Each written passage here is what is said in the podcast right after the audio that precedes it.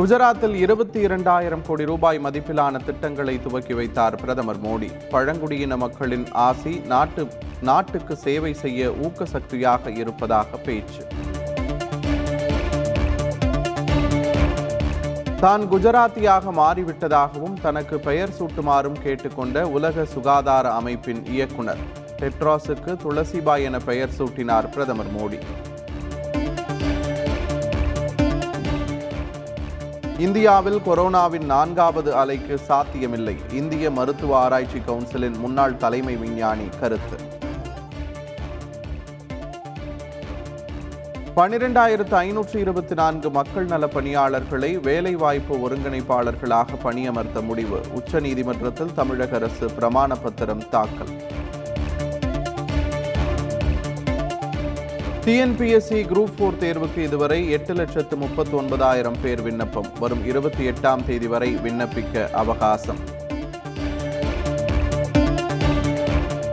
ஆளுநருக்கு உரிய பாதுகாப்பு அளிப்பதில் அரசு சமரசம் செய்து கொள்ளாது. ஒரு தூசி கூட விழாமல் ஆளுநர் ஆர் என் ரவி பாதுகாக்கப்பட்டுள்ளதாக முதலமைச்சர் ஸ்டாலின் விளக்கம். தனியாருடன் இணைந்து குடியிருப்புகளை கட்ட திட்டமிட்டுள்ளதாக அமைச்சர் முத்துசாமி தகவல்.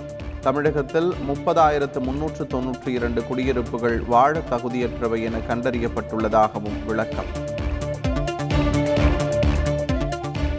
சிவகாசி அருகே மாரநேரி கிராமத்தில் நிகழ்ந்த பட்டாசு ஆலை விபத்தில் ஒருவர் பலி. உயிரிழந்தவர் குடும்பத்திற்கு மூன்று லட்சம் ரூபாய் நிவாரணம் வழங்குவதாக முதலமைச்சர் ஸ்டாலின் அறிவிப்பு.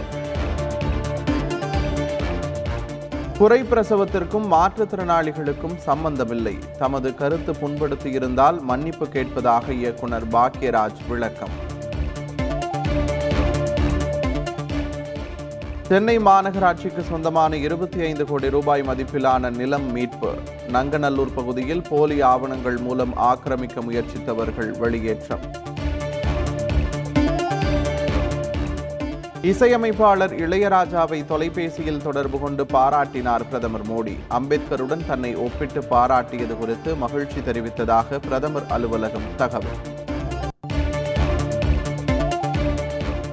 இளையராஜாவிற்கு ஜிஎஸ்டி அலுவலகம் சம்மன். சேவை வரி கட்டாததற்கு நேரில் ஆஜராக உத்தரவு. இங்கிலாந்து பிரதமர் போரிஸ் ஜான்சன் நாளை இந்தியா வருகிறார். குஜராத் மற்றும் டெல்லியில் நிகழ்ச்சிகளில் பங்கேற்கிறார். இலங்கை ரம்புக்கனை கலவரம் தொடர்பாக பாரபட்சமின்றி நீதி விசாரணை. அதிபர் கோத்தபய ராஜபக்ஷ உத்தரவு.